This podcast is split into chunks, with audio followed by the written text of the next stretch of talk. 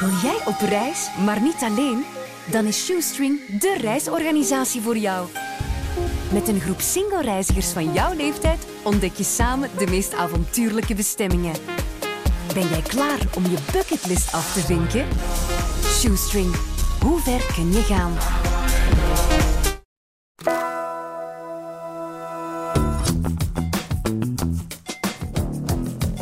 Dit is Oké dan niet, een podcast van de morgen over het leven en hoe we het leiden, waarin ik, Katrin Swartenbroux, in gesprek ga met experts en lotgenoten over de moderne mijlpalen van de veranderende maatschappij. Over werk, over relaties, over moederschap en over de verwachtingen die we daaraan koppelen en de keuzes die we uiteindelijk maken. Of misschien net niet maken.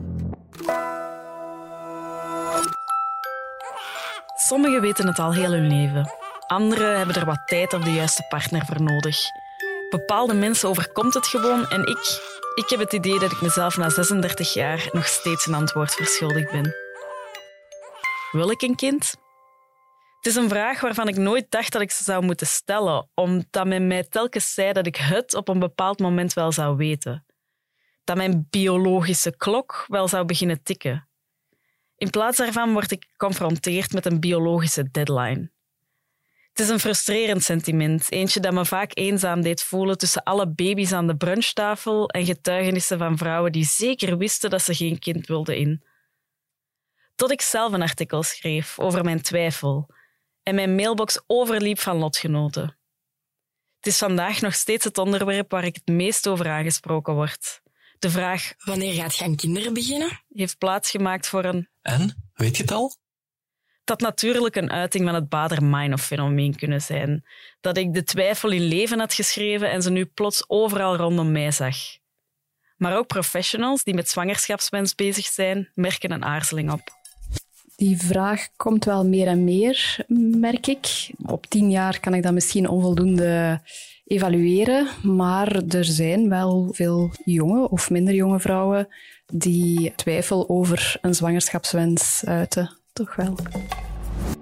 Aan het woord is Tinneke de Souter, gynaecoloog en co-auteur van het boek Roze Wolken en tequila, wat mama worden echt met je doet, dat ze samen met een verpleegkundige en een psycholoog schreef.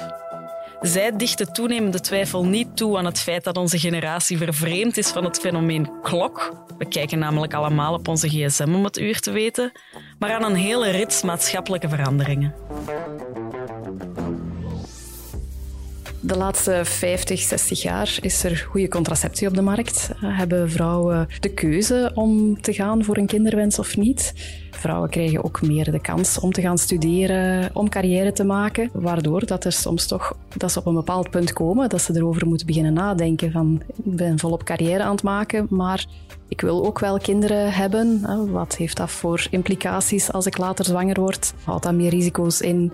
En dan ook de vraag van ja, is het te combineren met de carrière die ik heb? Terwijl dat vroeger, zelfs onze moeders, daar minder bij hebben moeten stilstaan, omdat ze ook niet altijd de kans kregen om verder te studeren en carrière te maken. Ik denk dat dat de belangrijkste reden is. Of dat dat nu de laatste jaren meer is, vind ik moeilijk om te zeggen. Maar in de media is er gewoon wel meer bewustwording. De laatste tien jaar ongeveer, dat de mogelijkheid tot die social freezing er is, dat doet vrouwen ook wel nadenken van ah, oei, ja, ik ben ook nu de dertig voorbij. Zou ik mijn eicellen moeten laten invriezen? Want we zijn nu ook nog niet bezig met kinderen. Dus ik denk dat dat ook wel een belangrijke factor is die meespeelt. Dan naast de social media, waarop dat er ja, gewoon heel veel rond te doen is. Social freezing is de term die gegeven wordt aan het invriezen van gezonde eicellen. Een prijzige procedure die steeds meer vrouwen overwegen. Bij het Centrum voor Reproductieve Geneeskunde van het U Z Brussel zien ze dat er in tweeduizend vijftien nog honderdzesenveertig ingrepen plaatsvonden, tegenover tweehonderdvierenveertig in tweeduizend negentien. Sinds de coronapandemie, die de druk op de ketel nog meer verhoogd heeft, overstijgt men de tweehonderdvijftig procedures. Die eicelvoorraad, dat is geen verzekering, drukt men mij op het hart. Het is geen garantie op een kind, maar je koopt er wel tijd mee. Want hoeveel mensen twijfelen over kinderen, kan je uiteraard niet in cijfers optekenen. Maar wat wel in de statistieken vervat zit, is dat we er steeds later aan beginnen. De gemiddelde leeftijd waarop een vrouw moeder wordt steeg in België van negenentwintig komma zeven jaar in tweeduizend tien naar dertig komma vier jaar in tweeduizend twintig. Dat komt natuurlijk omdat we de rest ook allemaal later doen. We studeren meer en langer, waardoor we pas later financiële en eventueel ook relationele zekerheid proberen te vinden. En dus wordt het venster waarin we die levensbelangrijke beslissing moeten maken steeds kleiner. En dat is het natuurlijk. Socio-economisch schuift alles op en gaan we er eigenlijk zelfs op vooruit. Maar onze biologie, die volgt uiteraard niet.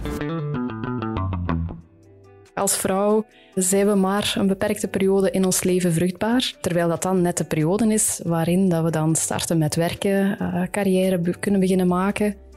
Vanaf een jaar of zesendertig begint men wel te zien dat enerzijds de vruchtbaarheid vermindert. Vooral dan de kwaliteit van de eicellen. Maar er zijn ook wel vrouwen die gewoon minder eicellen hebben, die vroeger in hun menopauze kunnen gaan. Dus ze worden minder makkelijk zwanger. Ze hebben meer kans op een miskraam.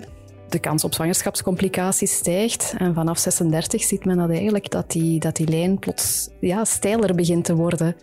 We zien ook nog heel wat gezonde zwangeren op die leeftijd en vrouwen die, die geen miskraam doen en wel vlot zwanger worden. Maar dat is wel iets waar de meesten zich wel van bewust zijn en soms ook gewoon mee geconfronteerd worden van oei, ja, ik ben nu zwanger en het gaat niet goed. Die krijgen dan ook schrik naar een volgende zwangerschap toe. Dus dat boezemt wel wat angst in. Je gaat met minder vertrouwen een zwangerschap uh, tegemoet gaan. Ja, in principe zou ik heel graag willen zeggen van hey, we hebben alle tijd van de wereld, pakt u een tijd maar. Maar het lijkt mij ook heel oneerlijk naar mezelf of naar andere jonge vrouwen toe om dat te zeggen. En ik word daar dan zelf een beetje boos van, omdat dat wel hetgeen is dat mij altijd werd gezegd als ik in mijn twintiger jaren dacht van ha, ik weet eigenlijk niet of ik kinderen wil en ik, ik, ik weet het niet goed, werd dat heel hard onder de mat geveegd. Werd dat heel hard gezegd, dat komt nog wel, je gaat dat nog wel voelen. En ik heb wel het idee dat ik daardoor wel een belangrijke en vruchtbare, in elke definitie van het woord, periode gemist heb om over die dingen goed te kunnen nadenken. Want is dat niet heel erg belangrijk dat je daar toch wel een beetje zelfresearch over doet? Ja en nee, maar er zullen vrouwen zijn die heel hard die kinderwens hebben en al heel vroeg. En als ze dan een vaste partner hebben die dat dan ook heeft, al snel aan kinderen zullen beginnen. Er zal ook een groep zijn die heel zeker weet dat ze geen kinderen wil. Maar daartussen denk ik dat ook een heel grote groep zit die er net hetzelfde als jij over denkt van goh, we zullen wel zien. En dan pas op een bepaald moment hè, daar ineens bij moet stilstaan. Van oei, hè, ik heb nu deze leeftijd bereikt. We gaan niet direct aan een kind beginnen die daar plots over moet beginnen nadenken. Dat verklaart dan ook wel het succes van die uh, social freezing. Hè. Dat is de reden waarom dat, dat ook wel in de lift zit. Omwille van die grote groep vrouwen die daarover twijfelt of daar op dit moment nog niet mee bezig wil zijn, maar wel die optie wil openlaten. Een groot deel van die ingevroren eicellen worden uiteindelijk ook niet gebruikt, dus niet al die vrouwen krijgen kinderen. Maar ja, het is wel een vraag die velen zich stellen.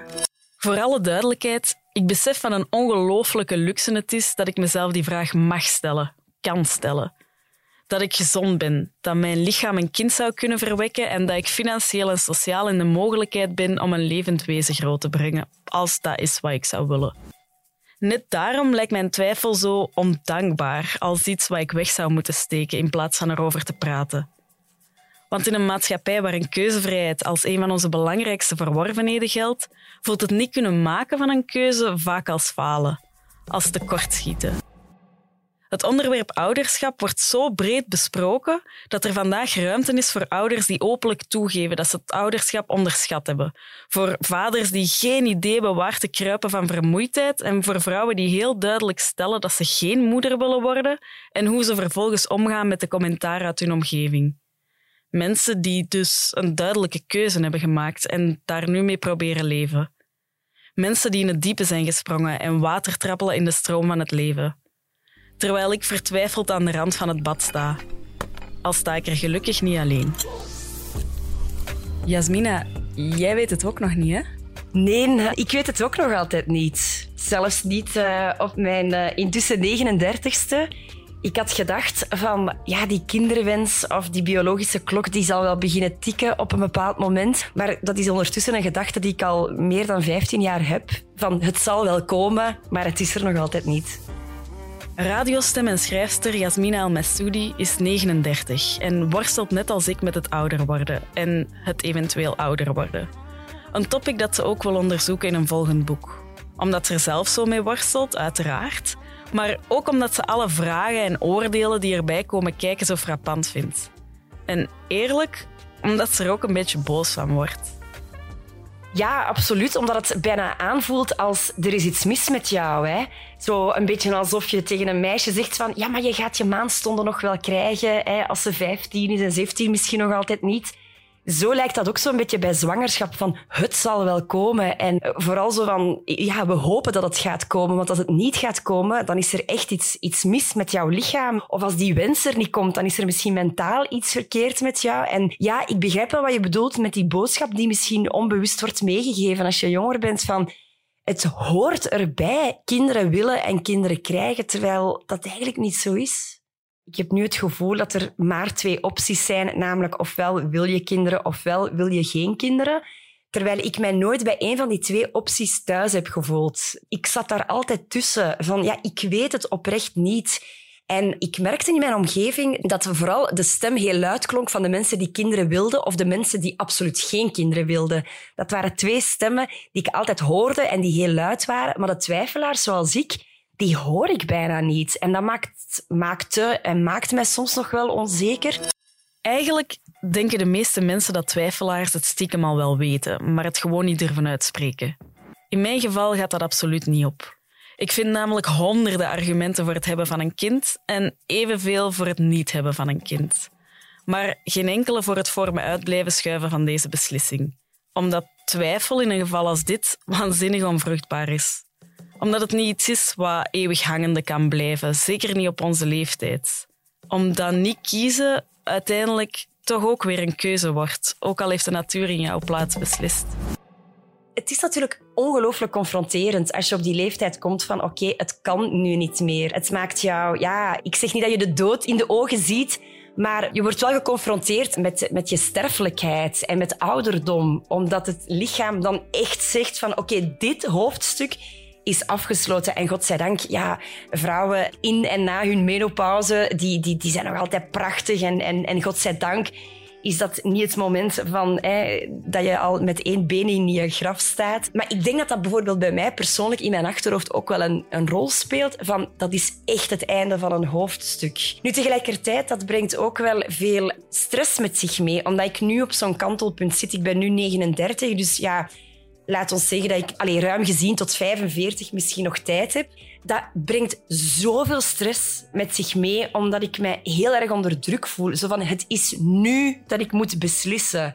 Ik ben zo bang van mezelf om die schuld en verantwoordelijkheid te dragen, mocht ik beslissen om geen kinderen te nemen. En ooit mezelf in de ogen moeten kijken en zeggen, shit, ik heb spijt en dat is jouw schuld, persoon in de spiegel. Waarom denk je dat wij het daar... zo moeilijk mee hebben? Ja, um, ik denk dat er heel veel aandacht gaat naar mensen die weten dat ze kinderen willen of weten dat ze geen kinderen willen. Dat dat twee opties zijn die heel duidelijk zijn afgeleid en dat zij heel makkelijk medestanders en tegenstanders gaan vinden. Dat is zo van, ik kies zwart, ik kies wit. Dat zijn de ploegen, bijna een voetbalploeg, daar supporteren we voor. Maar die twijfel, daar zijn weinig mensen waar, waarmee dat je dat kan delen. Er zijn niet zo heel veel mensen bij wie je ten rade kan gaan. Iets meer nu, vind ik, dan tien jaar geleden, dat zeker wel. Maar ik heb het gevoel dat die twijfel ook gecultiveerd wordt, net omdat je zo weinig kan aftoetsen met andere mensen. En hoe komt het dat, het, dat ik twijfel? Dat weet ik niet zo heel goed. Ik vraag me soms af, misschien wil ik oprecht geen kinderen, maar ben ik bang van... de afwijzing, omdat ik er dan niet bij hoor. Thema's die heel, waar ik heel gevoelig voor ben. Als je kiest om geen kinderen te nemen, dan ga je sowieso een beetje in een positie staan waar je, ik zeg niet buiten de maatschappij valt, maar waar dat je wel buiten heel wat traditionele uh, denkpatronen valt. En, en je zet jezelf wel voor een stuk buitenspel. En ik denk dat dat mij vooral bang maakt. Er niet bij horen, omdat ik geen kind heb. Dus ik vraag me af, mocht ik minder gevoelig zijn voor afwijzing... of ik misschien niet in de groep zou zitten van... nee, kinderen is niet voor mij. Het ding met onze keuzevrijheid is natuurlijk ook dat we er heel hard voor hebben moeten vechten, waardoor het ook ondankbaar voelt om er niks mee te doen. Wanneer ik met oudere vrouwen spreek, vrouwen die al moeders zijn van mensen van mijn leeftijd, zeggen ze dat ik er allemaal te veel over nadenk. Dat ik gewoon moet springen in dat bad. Want dat is het natuurlijk. Je kan er niet eerst je teen in steken of even wennen aan de temperatuur van het water. Het is springen en hopen dat je niet overspoeld wordt door spijt of de gevolgen van je keuze. En net omdat de uitkomst van de keuze, kind of geen kind, zo overweldigend is, gaan we er met z'n allen ook keihard in staan. Gaan we onze keuze ook heel luid verkondigen, worden we opgedeeld in twee kampen. Kampen waarin we ons soms ook ontzettend eenzaam voelen, omdat bijvoorbeeld klagen over doelloosheid wanneer je geen kinderen hebt of klagen over vermoeidheid wanneer je er wel hebt, nogal verwend lijkt. Want je hebt er wel zelf voor gekozen. En dat geeft die ontzettend belangrijke keuze nog meer gewicht. Ik heb vriendinnen met kinderen, ik heb vriendinnen en vrienden zonder kinderen. Maar daar is niemand die zo twijfelt als ik. Dus dat zijn mensen die heel goed weten wat ze willen. En ik vind dat fantastisch. En dat is misschien ook de reden waarom dat ze vrienden zijn. En ze twijfelen wel op andere vlakken. Maar die kinderwens die lijkt voor iedereen zo uitgemaakt. En daarom ook ben ik ook heel blij dat wij hier nu over kunnen praten. En twee weken geleden nog maar was ik op yoga-retretten in Valencia. En uh, daar was ook een, een dame van vijftig, een Nederlandse, die geen kinderen heeft en wel een vriend. En ik vond dat zo mooi. Zij zei, het was niet dat ik geen kinderen wou of wel kinderen wou, maar het is mij gewoon overkomen. En dat vond ik zo mooi, want meestal zeggen we het is mij overkomen over een zwangerschap of een kind. Maar je zegt nooit, het is mij overkomen dat ik geen kinderen heb. En dat vond ik zo mooi, omdat dat zo wel voor mij klopte in mijn hoofd. Zo van, als ik ooit kinderen heb of niet heb, dan zal het zijn omdat het mij is overkomen. En daar voelde ik zo voor het eerst misschien zo een beetje vrede bij. Zo van, oké, okay, dit leunt het dichtste bij mij. In principe is de keuze kinderen of geen kinderen best wel zwart-wit, omdat de uitkomst ook zo lijkt te zijn. Maar in de praktijk hoeft dat niet altijd zo op te gaan. Omdat geen kinderen hebben niet wil zeggen dat je geen kinderen in je leven wil. En omdat mama worden niet wil zeggen dat je alleen nog maar mama wil zijn. Dat het leven niet alleen een opeenstapeling van bewuste, radicale beslissingen is, die ook deel gaan uitmaken van onze identiteit, maar dat we het soms gewoon niet weten, dat het ons soms overkomt, dat we soms heel bewust kiezen en toch volledig verrast worden door de uitkomst. Want ook mensen die ondertussen gekozen hebben en vaak gelukkig zijn met die keuze, zeggen me dat de twijfel nooit volledig verdwijnt. Dat we altijd over onze schouder blijven kijken, naar wat ook had kunnen zijn. Het zou me verdrietig moeten maken, maar ergens lucht het mij ook op. Ook al weet ik het ondertussen nog altijd niet.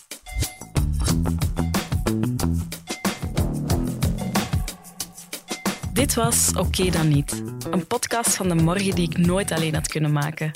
Bedankt dus Carolina Petit voor de productie, Dries Vermeulen voor de montage en Sam Feys voor eindredactie. En mijn interviewees uiteraard voor hun tijd. Als u wil reageren, dan kan dat, liefst niet in all caps, via podcast at de morgen punt be. Bedankt voor het luisteren.